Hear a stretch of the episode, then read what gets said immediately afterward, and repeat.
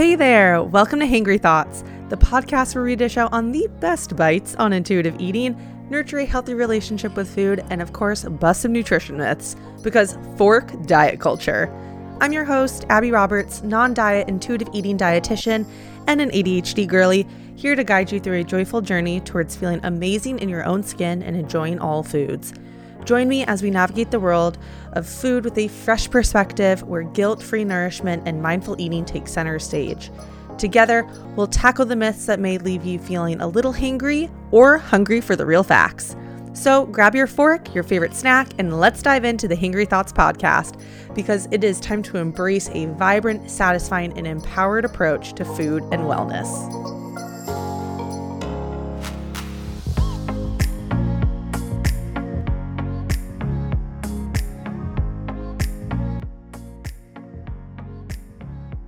Hello, it's me. I was wondering if after all these years you'd like to meet. I think I was so off key with that, but hello and welcome to the episode. Today we oh my name's Abbey. My name's Abbey. You heard that in the intro, but hi. Hello. This episode today is all about the fitness fitness fit fitness industry paradox. And I got a lot on my mind. I got a lot of hangry thoughts. And the first thing that really comes to my mind is just how fucking toxic I was when the fitness industry was my entire identity. So I will be talking about that today. Um, I I don't. I'm not excusing my past actions. I'm not off the hook. I am very much going to hold myself accountable for all these things that I say in this episode today because chances are majority of these things that I'm going to share with you about this paradox is or are things that I said, did, believed, lived by, whatever. Okay? Um I I wasn't the greatest person when it comes to diet culture, especially back in like 2015. Um a lot of that now goes back to how much of my life was consumed, enveloped by fitness. So when I was in college, I oh, kitty? Is there a cat? No. Sorry. There was a little shadow that went past the door, and I was like, "Is a friend here?" Um, okay. Mm, keep on the topic, Abbey. So when I was in college, um, especially right when I got in at like 2015, this is when I was coming out of my athlete era. I was a big track athlete. I ran cross country, played basketball, and I really had my hopes and dreams set on running track in college. And a big proponent of me not doing that was because I was a little shithead to myself, you know? I everything that came out of my mouth or everything that I thought regarding myself or my athletic abilities was negative. I I was a really good runner. I was a really strong 400 runner. And you know, if I just had a little bit more compassion and non-judgment that I held for myself during that time, I probably could have ran in college. I probably could have. But I always psyched myself out.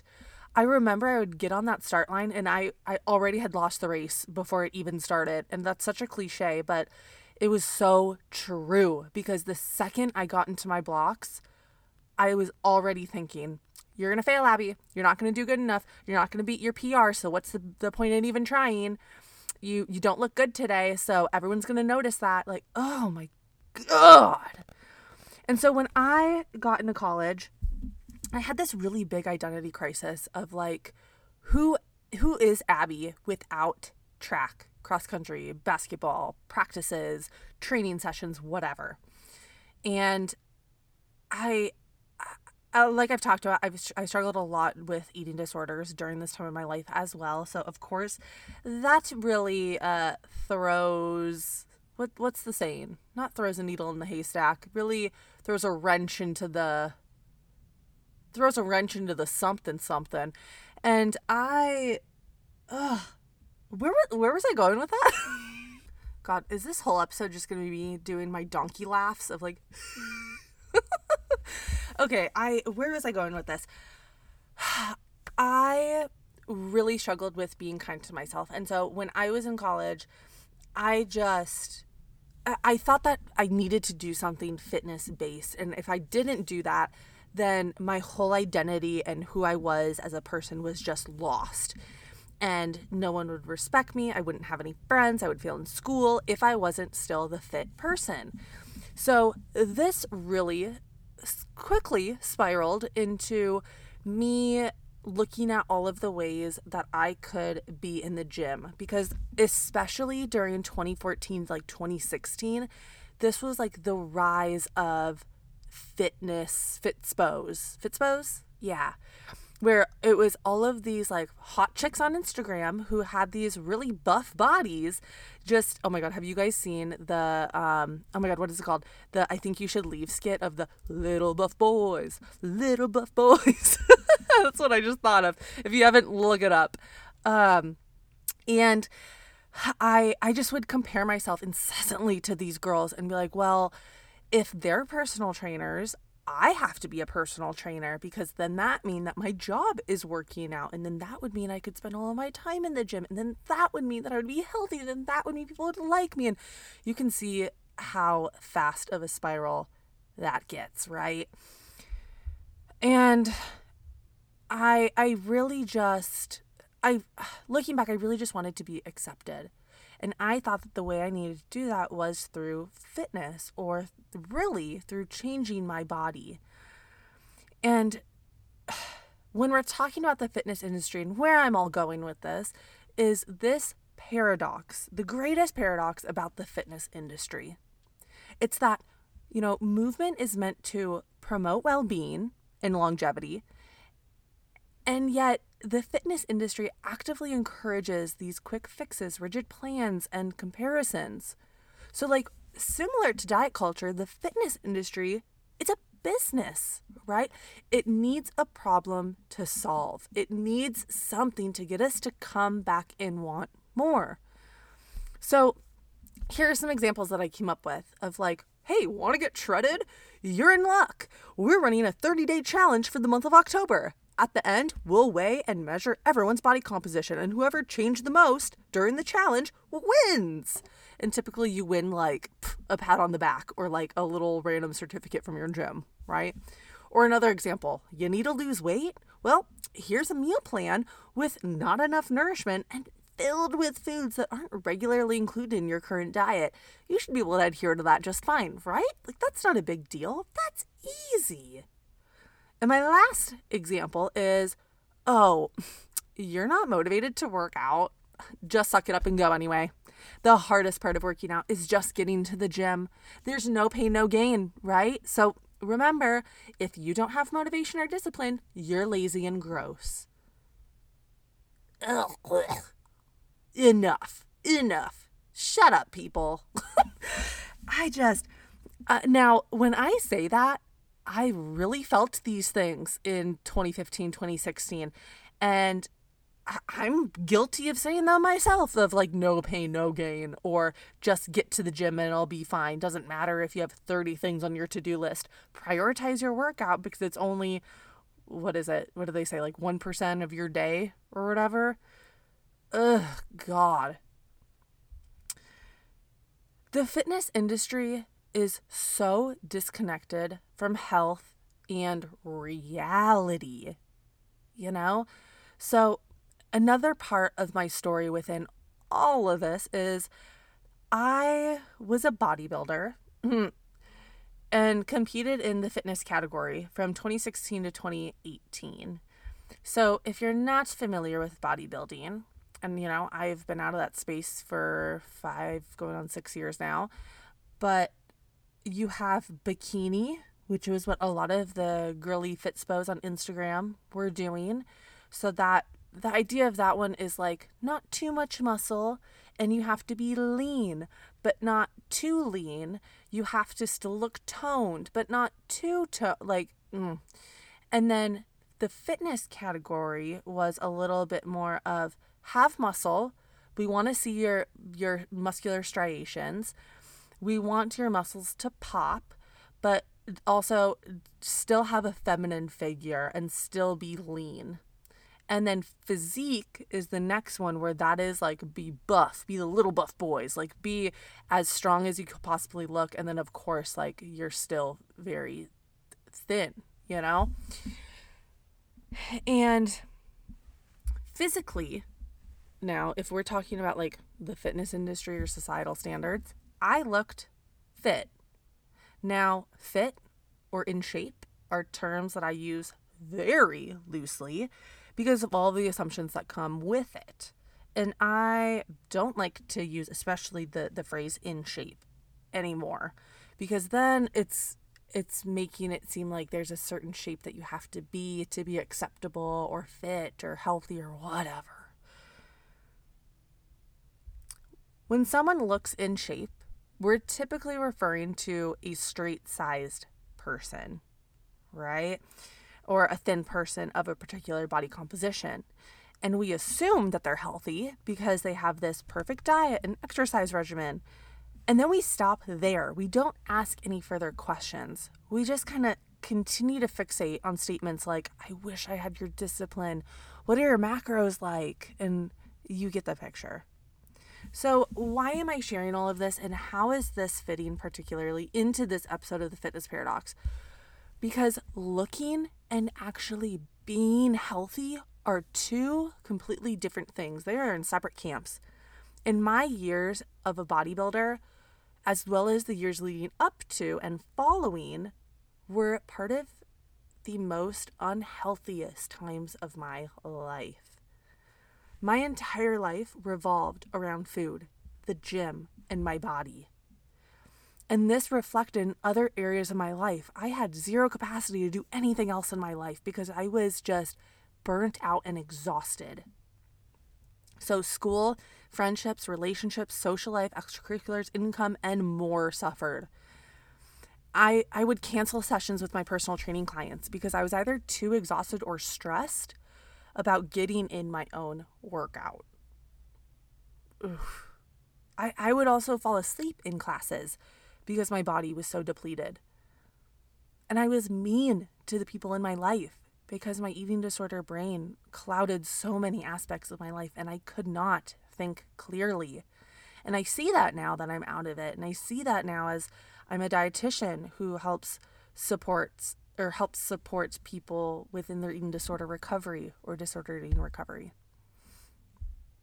And it's hard as hell to be in that place, especially when you don't yet see how the eating disorder is affecting you or don't yet see that you have an eating disorder or are obsessed with exercise.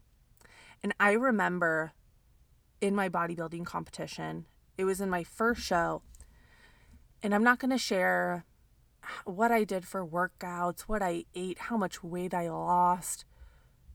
But I wasn't I was not at a weight that I I needed to be at in order to have my period and and be healthy and have my hormones functioning properly and have a clear head and not have this massive brain fog and dizziness. And so I'm up on this stage and I'm comparing myself to these other gals that are up there with me and I got dead last in this competition. Dead last.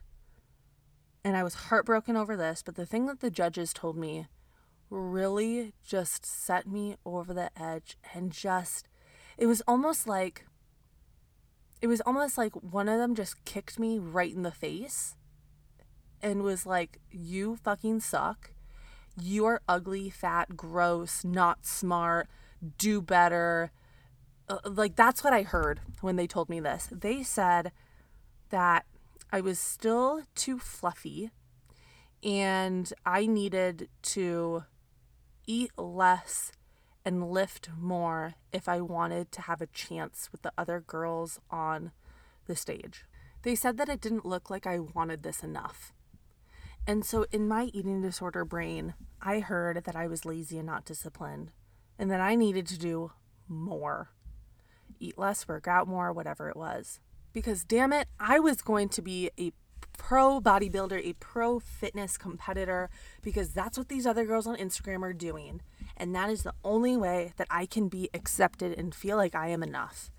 Now, spoiler spoiler alert, I did one more show and then quit afterwards because I realized how awful I felt mentally, physically, emotionally. And that was the end of my bodybuilding career. And maybe I'll make another episode on this at a later time. But to continue more so on this topic, the next thing that was coming to my mind when I thought of this fitness industry paradox of them saying that it's all for health when really there's there's a lot of toxicity wrapped up in it is that being healthy has very little to do with body composition and aesthetics. So again, when we've talked about those determinants of health, it's in, it's including things like access to quality and equitable medical care, physical environment, genetics and biology, occupation, mental health, sexual activity, substance use, discrimination, work conditions, diet, and exercise. Woo! So individual behaviors are making up 36% of determining one's health, and diet and exercise make up a significantly smaller portion of this whole pie chart. It's like 3%, if that. And now I'm not arguing that diet and exercise aren't important for your health, but rather that we place too much emphasis and stress on it and act as if it's this end all be all. How many times have you heard the fitness industry say that we have the same 24 hours in a day? Or no excuses. A one hour workout is only, there we go, 4% of your day. 4%. Personally, as someone that was a trainer for seven years, in a college setting, in a in a grad school professional setting, and then at more like commercial gyms, I have heard this more times than I could even count. And I've probably said this more times than I could count. It disregards the fact that people who need to work long or odd hours to make ends meet people who need to care for their family, maybe they lack transportation access, they have dis- the disability, and much more. And it's unfair and just it's ignorant for the fitness industry to assume this and then use it to get guilt people into exercise or feel shame for not exercising. And I don't know, but that doesn't seem very health promoting to me. And I know damn well for myself that the time that I had to work out in college was so much easier and accessible and fit into my schedule more so than it does now as someone in their career. And back then in college, I lived a mile away from a gym I could walk to class from there or walk to the gym from class if I wanted to. And now it's at least a 15 minute drive to the gym.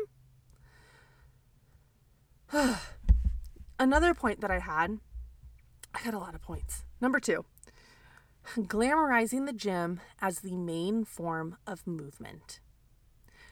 And so, again, with this rise of social media, there are so many fitness influencers whose literal job is to post workouts. Their job is to pose and workout sets or clothing, promote brands. And so this can kind of all tie into the same 24 hours in a day mantra because th- this point is more directed at how movement is overcomplicated. Why are we associating productive movement with the gym? Why are other forms of movement not considered productive? Something that I use a lot with my clients now as a dietitian who are looking to heal their relationship with movement is this. What did you do for for play as a kid? Did you play tag, the playground, dance, sports, jump rope? How did you view, view movement back then? And I would venture to guess that movement didn't feel mandatory then. It was just fun. And what happened to that? Movement doesn't have to be in the gym to be productive and Productive looks different every single day. Some days, sure, maybe you do want to go to the gym because you want to lift weights or go on the elliptical. Maybe some days you want to take an exercise class. Other days, you're in need of stretching or yoga. Maybe you want to go outside. During summer, maybe it's paddleboarding and pickleball. And then in the winter, maybe it's skiing, doing a snowman, snowshoeing. All of this is movement And all of this is productive. There's no one form of movement that's better or more elite than another form of movement. And rest is productive and necessary, and we need it to recover and rebuild tissues. So when we say that we all have the same 24 hours in a day, there's no truth in that at all. And someone that you're seeing online that is posting workouts because it is their literal job to do so, they are able to work out and be paid for that. Whereas the average person has a nine to five and then they have to go maybe care for their family or their pets or get an oil change or go to the grocery store. And then before they know it, it's like 8 p.m. And they're like, oh my God, I haven't even had dinner yet. I have to make dinner. And then all of a sudden you're like, oh my God, I got to go to bed. So we need to make sure that when we're comparing ourselves, and I'm guilty of this too, but when we're comparing ourselves to these people that we see online, especially with these Fitspos, we have to remind ourselves do they have easier access and ability to get to the gym? My next point overhyping calories in versus calories out for weight loss. This is a big statement people in the fitness industry and wellness industry make. I was guilty of saying this myself when I was a trainer and also in school to be a dietitian. This whole calories in, calories out formula for weight loss is a myth because it oversimplifies this really complex process of calculating energy intake and expenditure. And it's failing to consider mechanisms our bodies trigger to counteract a reduction in energy intake. And I decided while I was creating this episode that this next episode that I will record and that'll come out is going to be dedicated to calories in versus calories out. And I'm going to go more in depth with that concept in that episode. And I'm going to save my hangry thoughts for then. So stay tuned for that one. Point number four pressing people to do the InBody, which is a um, like body composition scan where it kind of breaks down. Okay, this is your fat free mass, like your muscle mass, your bone density, your your fat mass, or to get on a scale. Now, I have worked at a, f- a few gyms that have really prioritized the idea of the InBody. And in my most recent gym that I worked at, my God, I gave them so much pushback on this and I probably came off pretty bitchy.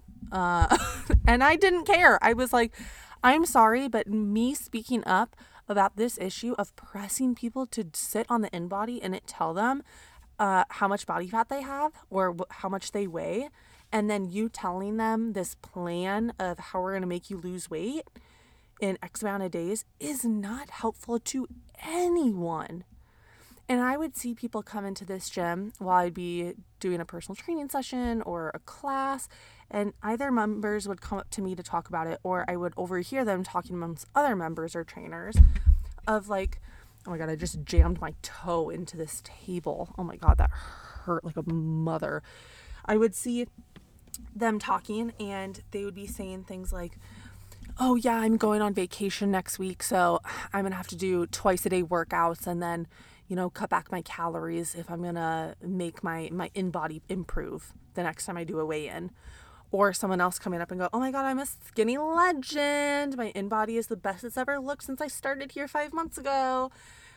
And then when I would ask them things of like, Are you still enjoying your workouts? How is your body feeling? Are you getting enough to eat? Are you feeling okay doing social things with friends?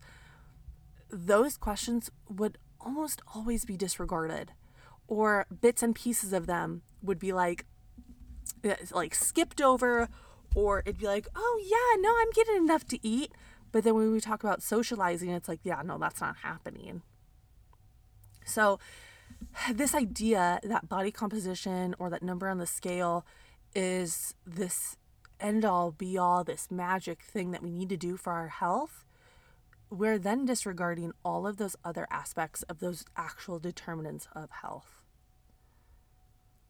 The my oh my god, my next point is very similar and that's why I kind of lump them together is weight loss challenges. So again, the same gym that I worked at, I wish I could name drop it, but NBA They had so many weight loss challenges. And honestly, every gym that I've worked at has had weight loss challenges. And at first, especially college Abbey, thought it was great. It was like, oh my God, we are losing weight together. We're all so healthy and skinny. Look at us go. And now wiser Abbey is like, ooh, yeah, that's problematic. And the reason why I say that it's problematic now is because look at this emphasis that we put on our body needing to change and having to lose weight, especially in a short amount of time, as most of these challenges do, whether it's like a 30 day challenge, a, a fall, fall challenge, and they're like, we're going to do this over October and November. It's, it's placing this emphasis on you need to change your body shape, size, and weight in this time allotted and if you do, we'll praise you for it. We will have a party afterwards. We'll give you a certificate. We'll give you um, a free bag or, or protein shake or whatever. And what happens after that challenge is done? What happens to your body's weight, shape, or size? What happens to your love for working out or moving your body? What happens to your relationship with the gym after that challenge? For some people, with the first challenge, it excites them and they go, hell yeah, that was super fun and that, that was a really good challenge. I want to do it again. And then for other people, maybe those ones are a little bit more seasoned with these challenges and they've been doing it for a while. They go, fuck, I am burnt out. I don't know why I started working out in the first place. I don't know why I ever loved weightlifting or CrossFit or cardio or spin, whatever it is. What am I doing? My body hasn't changed. What the hell? What am I doing wrong? I I I do all these challenges. I'm doing everything right, but I'm not because my body is still the same. And so these weight loss challenges are again a part of this business model in the fitness industry where it's getting everyone hyped up about these challenges they're promised to see. And then if they do or don't happen, by the end of the challenge, you, we typically go back to the ways that we were working out prior, eating prior to the challenge, and we gain that weight back. And that is not at the fault of the individual. That is at the fault of diet culture in the fitness industry. Creating these challenges and these fads that are not realistic, sustainable, and quite literally drive us to burnout so that we inevitably fail and then have to do another challenge, have to do another diet. So we keep giving them our money. My next point is this lack of diversity and inclusion. And this is certainly something that we see within the fitness industry, wellness, diet culture. But the fitness industry specifically has historically been exclusive and failing to represent and cater to diverse populations. We can think, even just like with Instagram, it wasn't until the past few years that more black women who are fitspos were becoming more popular on Instagram. It was a lot of white women who were fitspos. This lack of diversity not only perpetuates systemic inequalities, but it also limits the effectiveness of fitness programs and initiatives. So, in this context, when I'm thinking of diversity in fitness, I'm speaking a lot to body size and shape, as well as culture, ethnicity, race. Even in 2023, it's rare that we see diverse body shapes and sizes with trainers and group fitness instructors. It's also rare that we see this in like fitness ads, pictures, stock photos, uh, clothing lines for exercise, uh, exercise. Did I just say clothing for exercise? Is that clothing for ex- athleisure. Yep, that's the word. it's essential for the fitness industry to actively address and rectify this issue by embracing diversity and promoting inclusivity And yes, this this issue runs much deeper and yes, this issue really crosses into many, if not all industries. But with fitness, this involves actively recruiting fitness professionals from diverse backgrounds and cultures, providing culturally sensitive fitness programs, and creating safe and inclusive spaces for individuals from all walks of life. That also includes if you go to a gym, do they have machines and equipment available for someone in a wheelchair? Does the group fitness class offer modifications, progressions, regressions for people that are new to fitness or exercise, that have a disability, that feel pain in the movement? There's so many things. And my last point is the lack of personalized approach. So that again also includes those modifications, progressions, regressions. And a lot of gyms that I've worked at as well didn't do a great job of that.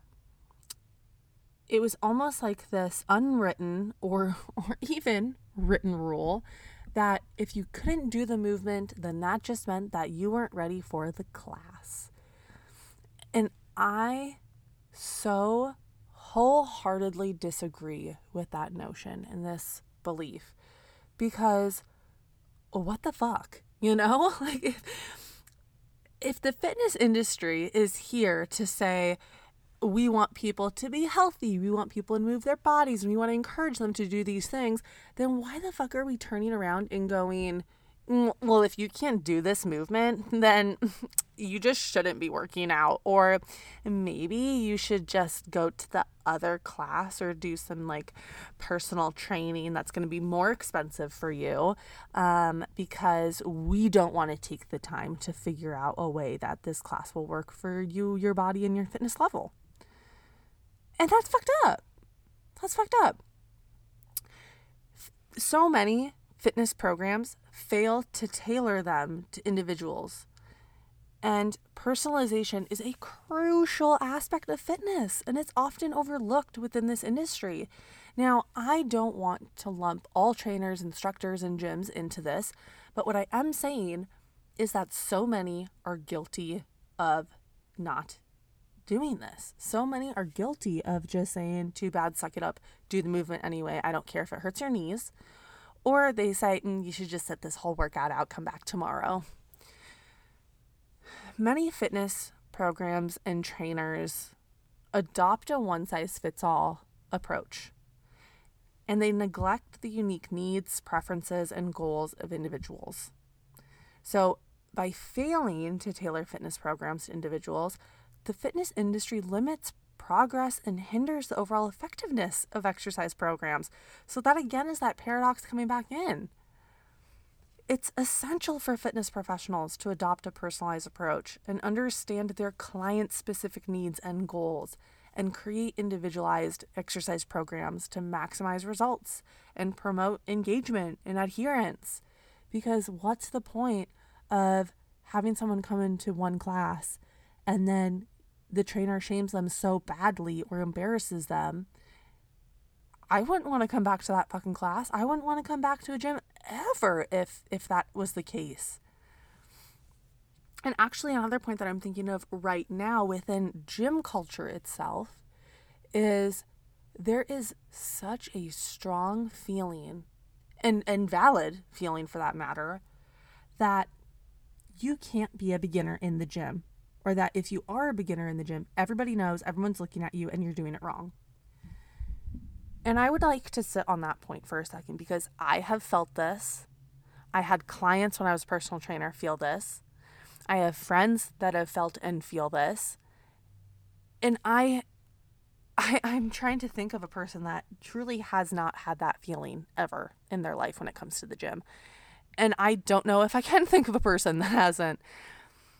Yet when we have that feeling, uh, we feel very alone in it. And it feels like all eyes are on us when we're in that gym. When I worked at our recreation center at University of Arizona as a, a personal trainer, I did group fitness classes, and then by my senior year, I was the what was it like the student what was that well i can't even remember what my position was called i was the the student fitness director, I think is what it was. So I worked a lot with personal trainers and instructors. And when I would be working in the gym, I would hear a lot of people coming into the class being like, This is my first class. I'm really nervous. And sometimes the trainer's just going, Oh, you'll be fine. Just be in the front with me. Or just be in the back. And kind of leaving it at that. I also, this is kind of off topic, but it, I think it's funny. So, so when, when oh my god, okay. okay, okay.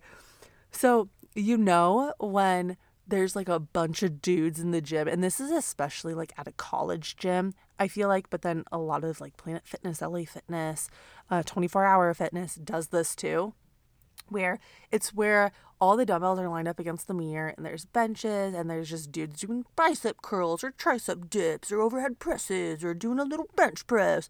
And they're all staring at themselves in the mirror and they're just like, yeah, look at me bicep curl this dumbbell. Look at me do that squat. Oh, yeah, it looks so good and strong. I call that the masturbation station. because that's literally what seems like is going on. And I shared that with one of my nutrition clients like a few months ago when we first started talking about healing relationship with movement and fearing the gym. And I was like, you know, I don't know if this is appropriate, but I'm going to share it with you anyway. Think about the gym as this. and the next time you see a big scary man in the gym, bicep curling whatever weight, think about it as the masturbation station and think about how into himself that man over there is. Hopefully that takes you out for a second and you go, all right, that guy is so self absorbed right now that they're not looking at me. They're not thinking of me. I can do whatever I want in this gym right now. No one gives a flying fuck. I, and I don't want to say that to like invalidate your feelings because they are so real and I, I completely understand them because I have felt them myself. And I also just want to like provide a little humor, a little a little different perspective too. Um, and hopefully that's not rampantly rampantly hopefully that's not super inappropriate for this PG episode where I'm cursing a whole lot. but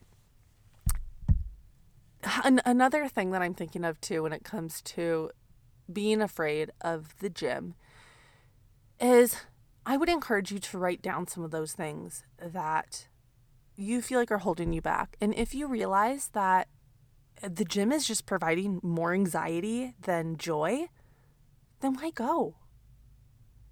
There's other things that you can do. There's other forms of movement that are just as productive. And again, when we're talking about this fitness paradox, the gym, again, isn't the only productive form of movement. Now, I was very lucky, in a sense, uh, or privileged, maybe that's the better word, during undergrad and in college because part of my hobby was weightlifting.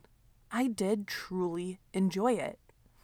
And now that I'm out of the fitness industry, now that my relationship with exercise is also healed and I exercise to celebrate my body, for happiness, to relieve pain, to challenge myself, and it's not out of hatred towards my body, I also recognize that the people whose hobby is to weightlift has the, the gym, the situation of the gym, much easier than those that truly don't find joy in weightlifting.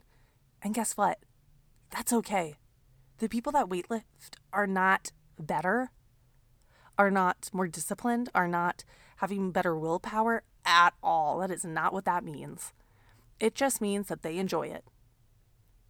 And it doesn't have to be any deeper than that.